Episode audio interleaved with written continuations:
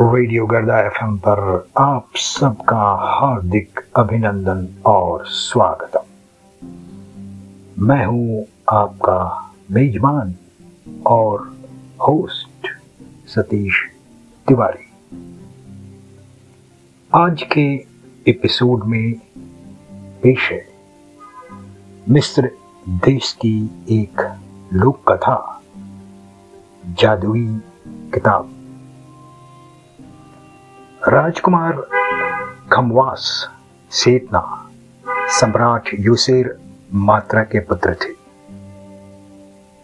वह अपना अधिकांश समय पुरातात्विक भाषा, जादू टोने और अति प्राचीन वस्तुओं के संग्रह में लगाते थे। एक दिन उन्हें पता चला कि साक्षात भगवान थोट के हाथों लिखी कोई किताब है जो पूर्व सम्राट नानीफर का पताह के मकबरे में बंद है। काफ़ी खोजबीन के बाद राजकुमार खमवास सेतना ने नानीफर का पताह के मकबरे को ढूंढ निकाला। इसमें उसके भाई इनारोज ने उनकी मदद की। राजकुमार खमवास वहाँ पहुँचे और मकबरे को खोल दिया।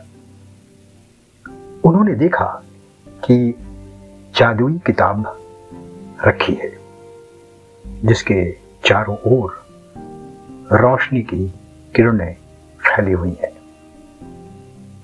उन्होंने उस किताब को लेना चाहा।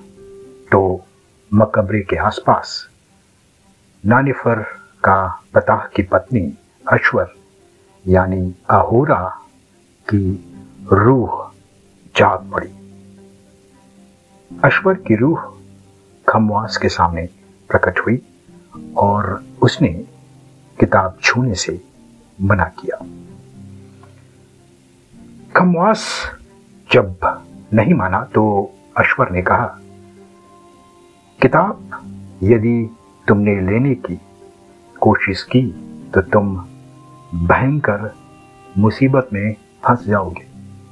जिस तरह नानिफर का पता को अपनी पत्नी तथा बेटे के, बेटे से हाथ धोना पड़ा था। आगे की कहानी अश्वर ने इस प्रकार बयान की। हम पिता मरनेब का पता की दो संतानें थी। एक मैं और दूसरे मेरे पति नानेफर का पता। हम दोनों भाई बहन थे। बचपन से हम एक दूसरे को बेहद प्यार करते थे।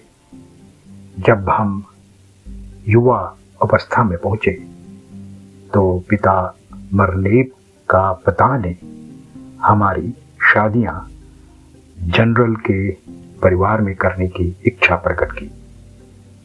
यह सुनकर मुझे बुरा लगा।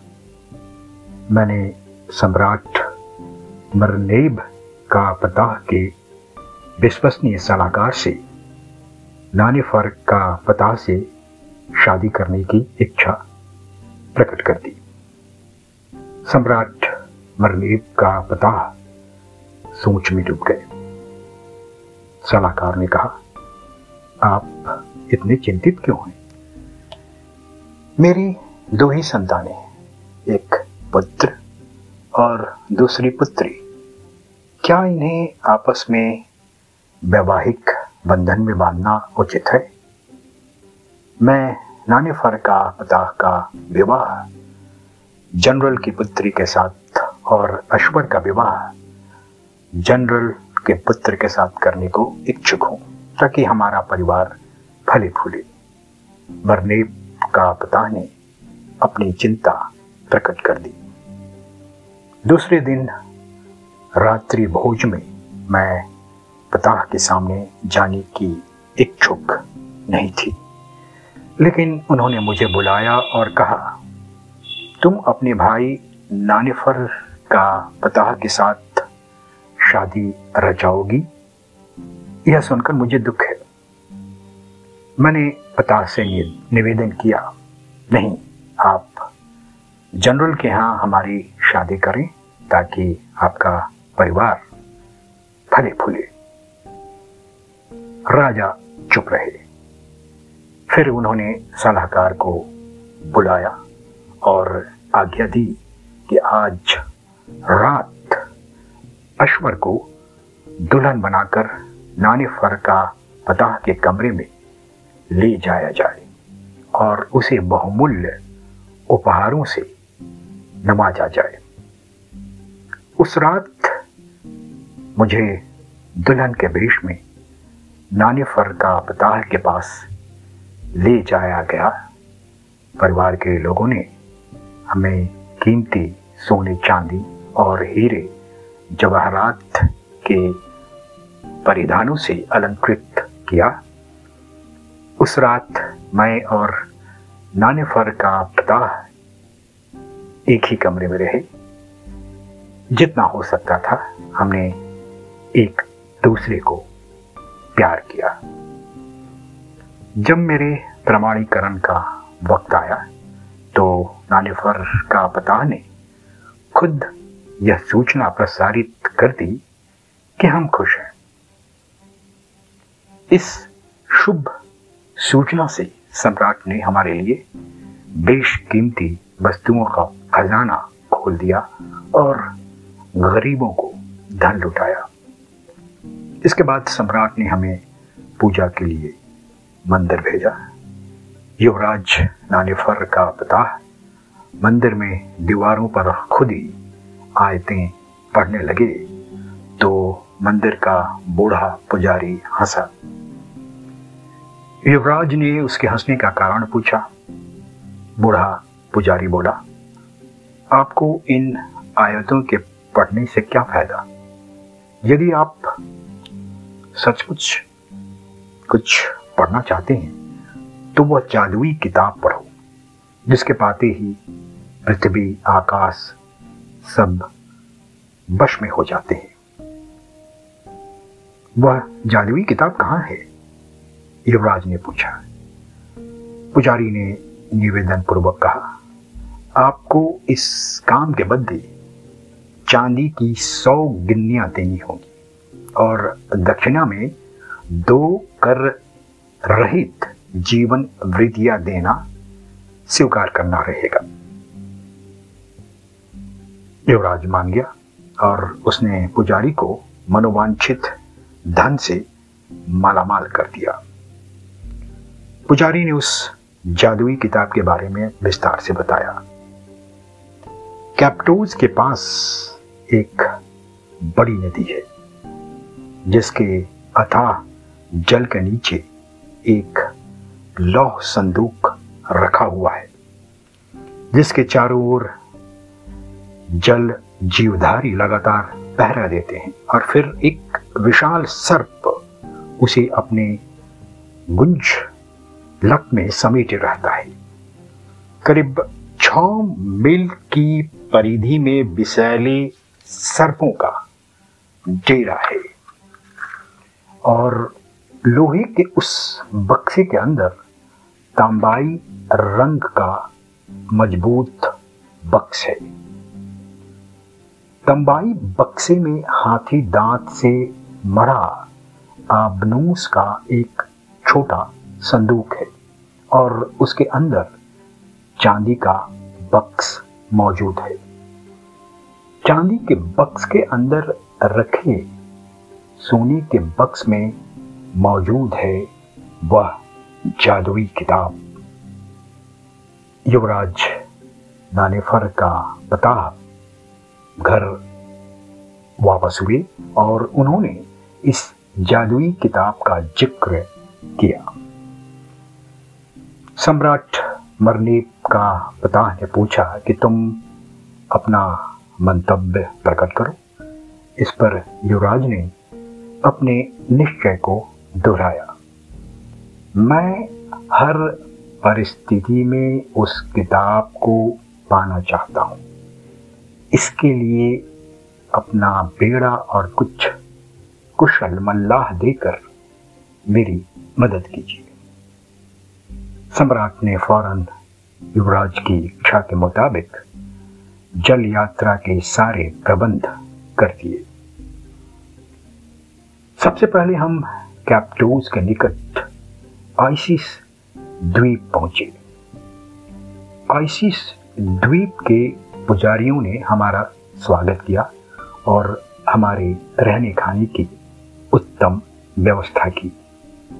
तीन चार दिन हम पुजारियों और उनके पत्नियों की आओ भगत में रहे और पाँचवें दिन हमने कैप्टोज के लिए कोच किया। रात दिन की यात्रा के बाद हम विशाल सागर सी नदी के बीचों बीच पहुँच गए। हमें बेड़े में छोड़कर नानिफर का पता अकेले उस गहरी जल सतह पर उतर गए। अंदर पहुंचकर युवराज को विशाले सर्पों से जूझना पड़ा। बाधा पार करते हुए बक्से के नज़दीक पहुँचे। उन्होंने देखा कि बक्सा एक अजदही की गिरफ्त में है। राजा ने तलवार से उसका सिर धड़ से अलग कर दिया। मगर सिर अलग होते ही फिर जुड़ गया। यह दो चार बार हुआ। युवराज ने युक्ति से पांचवी बार उसके सिर को नीचे रेत में गाड़ दिया और वह सर्प मर गया। उन्होंने वह संदूक पा लिया। संदूक से वह जादवी किताब निकाली और ऊपर आ गई। मैंने, अश्वन ने कहा, उस किताब को युवराज के हाथ से छीना और पढ़ने लगी। उसका एक मंत्र पढ़ते ही मेरे सामने आसमान खुल गया। धरती, पहाड़, नदी, झरने फैल गए। असंख्य पक्षियों का कलरव सुनाई देने लगा। मैंने जब दूसरा मंत्र पढ़ा तो आसमान और ज़मीन के क्षति से चाँद निकलता दिखाई दिया। आकाश के असंख्य तारे भी नज़र आने लगे। मुझे समुद्र में वह मछली भी दिखाई दी, जिस पर कई घन फुट पानी उछल रहा था। फिर धीरे धीरे वह अद्भुत आसमान, झरने, पहाड़, नदियाँ गायब हो गई। मैंने जब इस दृश्य का वर्णन किया तो नानिफर का पिता खुशी से झूम उठे। लेकिन उनके यह खुशी ज़्यादा देर तक नहीं टिक सकी। हम आइसिस द्वीप लौटे। भगवान थोट ने जब यह सुना कि नानिफर का पता उनकी किताब कैप्टोज के उस गृहतल से उठा लाया है तो उसने तमाम दैवी शक्तियों को हमारे खिलाफ उद्युक्त कर दिया। उन दैवी शक्तियों ने हमारे बेटे मेरिब की जान ले ली। मेरिब बेड़े से निकला और पानी में गिर गया। किसी तरह नानिफर का पता ने उसकी लाश को पानी में सफलता हासिल कर ली। आगे चले तो नानेफर का पता पानी में डूब गए। फिर मेरे ज़िंदा रहने की कोई उम्मीद नहीं थी। सम्राट बरनेब का पता ने जब यह समाचार सुना तो दुख से पागल हो गई उन्होंने अपने बेटे नानिफर का पता की लाश हासिल कर इस मकबरे में दफन किया और जादवी किताब को भी यहाँ रखा।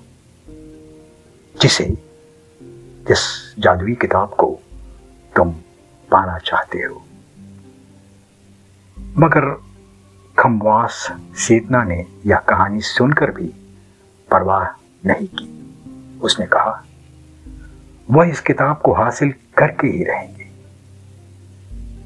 जब वह नहीं माना तो नानिफर का पता की रूह भी ज़िंदा हो उठी और खमवास के सामने एक शर्त रखी। यदि तुम 24 कड़ियों के खेल में मुझे हरा दो तो यह किताब ले जा सकते हो। खमवास तैयार हो गया। दोनों की बाजी बिछ गई। नानिफर कप्तान ने पहला गेम, जीत लिया। उन्होंने खमवास को ज़मीन पर घुटने के बल बैठने के लिए कहा। खमवास बैठ गया। बैठते ही उसके घुटने ज़मीन में धस गए। दूसरा गेम भी नानिफर का पिता ने खमास को हरा दिया। और खमास का धड़ ज़मीन में धस गया। तीसरे और अंतिम गेम में खमवास को ज़मीन में गायब हो जाना था। लेकिन उसके भाई इना रोज ने उसे बचा लिया। इनारोज ने बड़ी चालाकी से जादुई किताब को हासिल कर खमवास सेतना को बाहर निकाला और मकबरे से निकल आई खमवास सेतना उस किताब को पाकर बहुत खुश हुआ। उसके अधीन अब आसमान था और धरती भी। परंतु इस किताब को पाने के बाद खमवास सेतना पर जो मुसीबत के बादल टूटे, उसकी कहानी अलग है। उसकी सारी संतानें मर गई। खमवास जब बहुत व्याकुल हुआ तो उसने भगवान थोट को याद किया। भगवान थोट ने कहा, उस जादुई किताब का सच्चा अधिकारी नानिफर का पता ही है, इसलिए उसे वहीं पहुँचा दो। खमवास ने वैसा ही किया। उसके सर पर मडराती मुसीबत के बादलों की साई हट गई। उसने अपना सारा जीवन प्राचीन चीज़ों के संग्रह करने में ही व्यतीत कर दिया। खमवास जीवित नहीं है, लेकिन उसके द्वारा इकट्ठी की गई प्राचीन चीज़ें अब भी मौजूद हैं। ऐसा लोगों का कहना है। मिस्र देश की यह लोक कथा आपको कैसे लगी? अपना कमेंट कर हमें ज़रूर बताएँ। अगले एपिसोड में हम फिर हाजिर होंगे एक नई कहानी के साथ। तब तक के लिए नमस्कार और मंगल कामनाएँ। रेडियो गिरता एफएम। सुनते रहो और सुनाते रहो।